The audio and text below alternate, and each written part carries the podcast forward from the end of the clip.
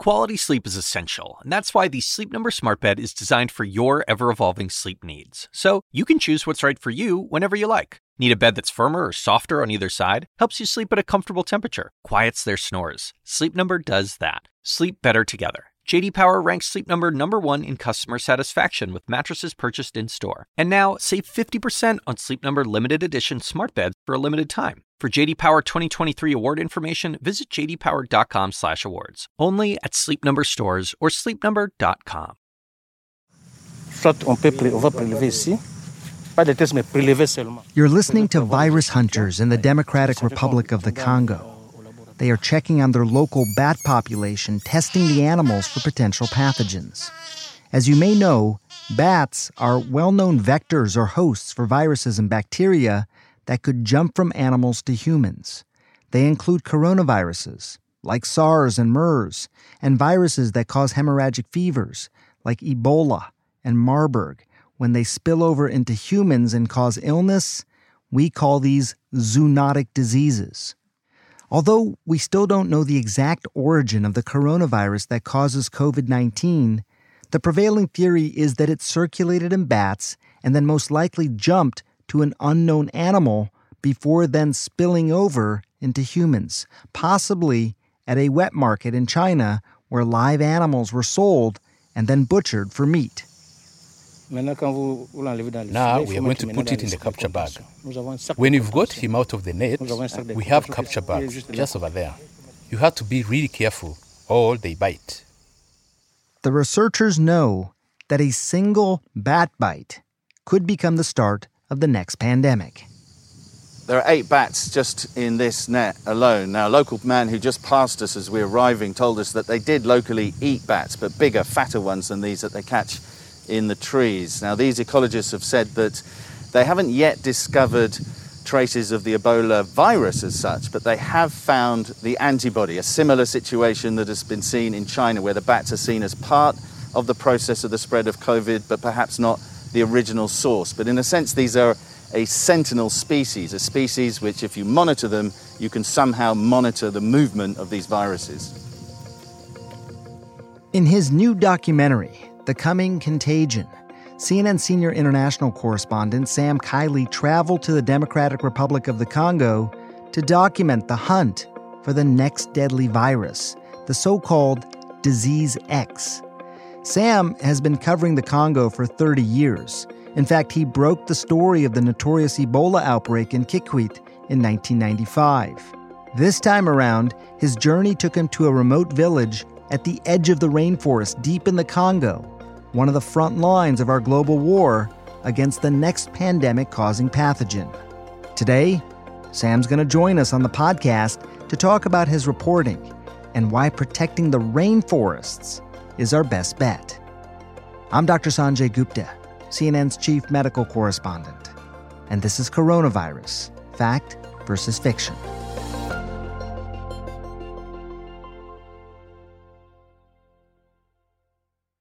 Sam, thanks so much for for being here. I was curious, like, how did this all come about for you? What drew you to DRC, to the Democratic Republic of Congo? What drew you to the edge of the rainforest, and and why now, in the middle of a global pandemic? Well, the truth of the matter is that if one reads around the science, there's nothing new about this story. It is a red flag that epidemiologists and environmentalists have been running up for a very long time.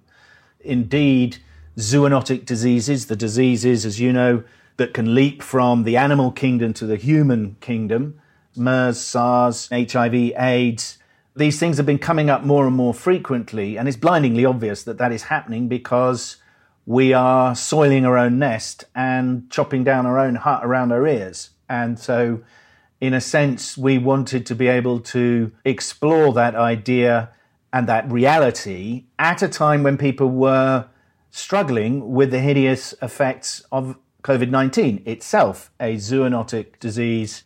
There was a disease X, right? I mean, you called it disease X in the film and in your digital piece. What, what is Disease X? Is, is it a real thing?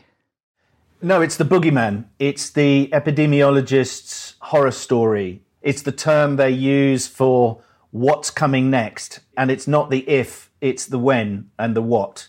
Epidemiologists variously estimate that there are hundreds of thousands, possibly millions of unknown viruses locked up in the rainforest, some of which could be pathogens to humanity. And then we got COVID 19, kind of proved the argument. Disease X is the next one, and the one after that, and the one after that. Many of our listeners have never traveled to Africa, certainly never traveled to DRC, Democratic Republic of Congo. You're sitting with some friends having a beer. They're asking you, what is DRC like? How do you how do you describe this place? So the DRC that was called Zaire is the size of Western Europe. It is truly vast. It takes five or six hours to fly across in a jet, so it's a bit like kind of North America in that sense. It is grossly overendowed with natural resources. Its greatest resource, though, are the people there who, for all of the traumas that they've endured, which includes genocide at the hands of the Belgian king Leopold, who murdered an estimated 10 million people. It has also endured the infection of the Rwandan genocide back in 1994, which I covered, and then the subsequent nine nation war that went on for nearly a decade and continues to this day. And yet, amidst all of this, the people manage to remain dignified and resourceful and just wonderful. It is also the most shockingly beautiful place. One thing about DRC as well is that they are considered also a leader in battling infectious diseases. I mean, at the end of 2020, they successfully ended the 11th Ebola outbreak, right? absolutely extraordinary achievement for a country that has been so riven by so many problems. Ebola was discovered by Professor J.J. Muyembe. He took the first blood samples of a mystery disease close to the Ebola River in what was then Zaire as a very young epidemiologist, a very young doctor. And then he, jointly with scientists in Europe, was able to identify this new pathogen, which was given the name Ebola and was a extremely unpleasant, highly dangerous frequently fatal hemorrhagic fever. Fast forward 40 years, the Congolese have now got a pretty good grip on, so they have a treatment system for it and they even have a vaccination and a very rigorous ability to break the chain of infection. They move very, very fast. Certainly in the Anglo Saxon world, has been pathetic by comparison. If you want to get Britain and the United States sorted out, get some Congolese doctors in there now. Sam, when you when you cover a story like this, so you go into DRC, you're along the banks of this river. It's actually on a tributary of the Congo River and beautifully jet black, pristine, mirror like water that we were lucky enough to travel through. And we begin our journey in Ngende, which is about 700 kilometers upriver from the capital, Kinshasa, sort of coming to the end of an Ebola outbreak, but we had been tipped off by people in the US Centers for Disease Control that there were unknown diseases emerging all the time and that there was possibly one was emerging in Ngende. We get there and very quickly we are told by the local doctor uh, they have two patients who are displaying Ebola like symptoms but are not showing up as Ebola victims. Est-ce que vous are you afraid of unknown diseases that may come from the forest? Yes, that's what we have got now. With the recent situation, we have cases that look very similar to Ebola. But when we do the test, they are negative. So we have to do more examinations to figure out what's going on. So the doctors just told me that one of their immediate concerns is that they are getting cases now that present symptoms that are similar to Ebola, but when they test them in the laboratory here, they're coming up negative. What you're describing, Sam, sounds like diagnosis of exclusion. They got somebody who has a illness. They start checking, uh, you know, what could be causing this illness, and start ticking things off. And at some point, they say it doesn't appear like anything we've actually seen before. Now, the point about the Democratic Republic of the Congo is that it now has the capacity to be the forward intelligence reconnaissance for the planet in terms of alerting to some new potential pathogens. So when a doctor in a remote environment sees something that looks bad and they can't identify it, they take samples and they rush them as quickly as they can under the logistical pressures that they have all the way to Kinshasa, where they've got state of the art laboratory under Professor J.J. Muyembe, one of the world's great epidemiologists. And he and his team then set about trying to identify these potential pathogens for the human race. I'm pleased to say that both of the patients of this disease are recovered, but the disease itself remains unknown.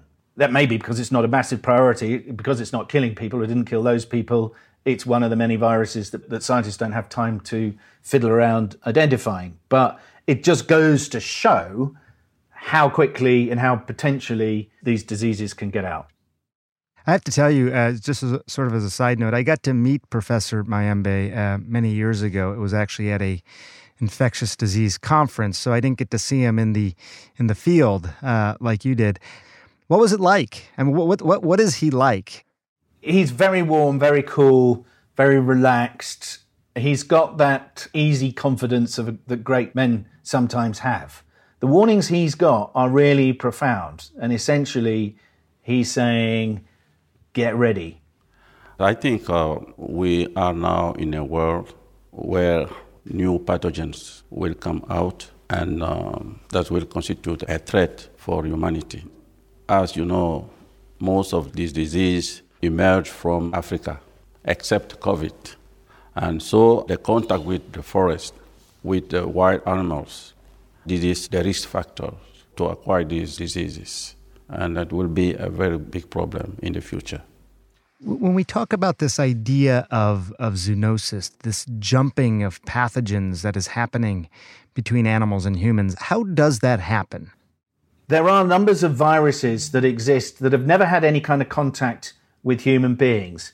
That contact is now becoming more and more frequent because wilderness areas are getting smaller and smaller and the wilderness is disappearing. The more you come into contact with species of animals that have never seen or been near human beings, the chances are that the viruses that are in their bodies can get into our bodies or into domesticated animals and then into our bodies. The point of infection very often seems to be described at the point of killing and butchering. It's less problematic if you've cooked meat and eat it, for example, but if you cut yourself when you're butchering a bat, or you're coming into contact with body fluids, saliva, the more farming that goes on, the more industrial exploitation, the more that we chop down the forest, the more that human beings invade the wilderness, the absolute certainty is more pathogens will be released upon us. You also went out into the forest then to do this tracking. You know, essentially, the Congolese are the world's surveillance system. But if you get even more granular than that, you go out into the forest to check on local bat populations, for example, to see what you can find. What was that process like, these virus hunters traveling with them? These are ecologists, very highly skilled ecologists that go out. And they go out about once a month, literally hacking your way through the jungle and they capture 80 to 100 bats and they put up nets, sort of like giant tennis nets, but above head height. And they catch a variety of bats and then they there is an analysis of their saliva, of their rectal swabs, and of their blood. And then they'll go off to another area and do the same. And it's along those paces where the rainforest has been fragmented that's where a lot of the research goes on, because of course that's the point of contact between the wilderness and humanity. In the last 10 years, just in, in the west of the DRC, just in that one area, they found over 100 new coronaviruses in bats. They are constantly monitoring for all of these different viruses. This idea, not if, but when, as you say. So what do we what do we do about it? At the local level, the Congolese are acting as the forward reconnaissance for the world, going out and literally hunting for viruses. And then you've got the Centers for Disease Control and similar organizations around the world who are constantly monitoring for the existence, the extant threats of these emerging diseases. And then you've got the other side of it, which is how do you keep these diseases locked up in their reservoirs? And the simple answer is by leaving the wilderness alone. Now, that is a much wider debate about how we construct our high levels of consumer culture, how we go about our world, how we influence our own governments.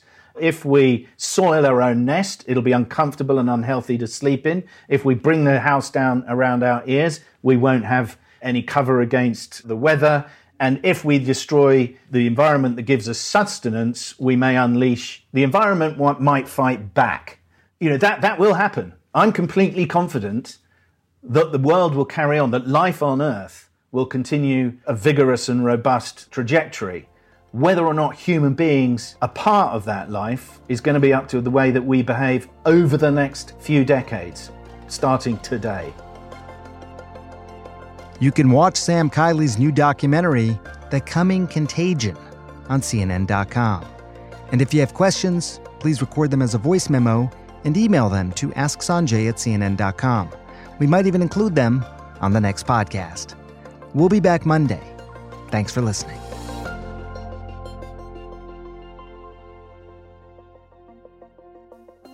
Coronavirus Fact vs. Fiction is a production of CNN Audio. Megan Marcus is the executive producer. Felicia Patinkin is the senior producer. Raj Makhija is the senior manager of production operations. This week's episodes were produced by Anne Lagamayo, Rachel Cohn, Emily Liu, Aaron Mathewson, Madeline Thompson, Zach St. Louis, and Zoe Saunders. Our medical writer is Andrea Kane. Nathan Miller is our engineer, and David Toledo is the team's production assistant. Special thanks to Ben Tinker and Amanda Sealy of CNN Health, as well as Ashley Lusk, Courtney Coop, and Daniel Cantor from CNN Audio.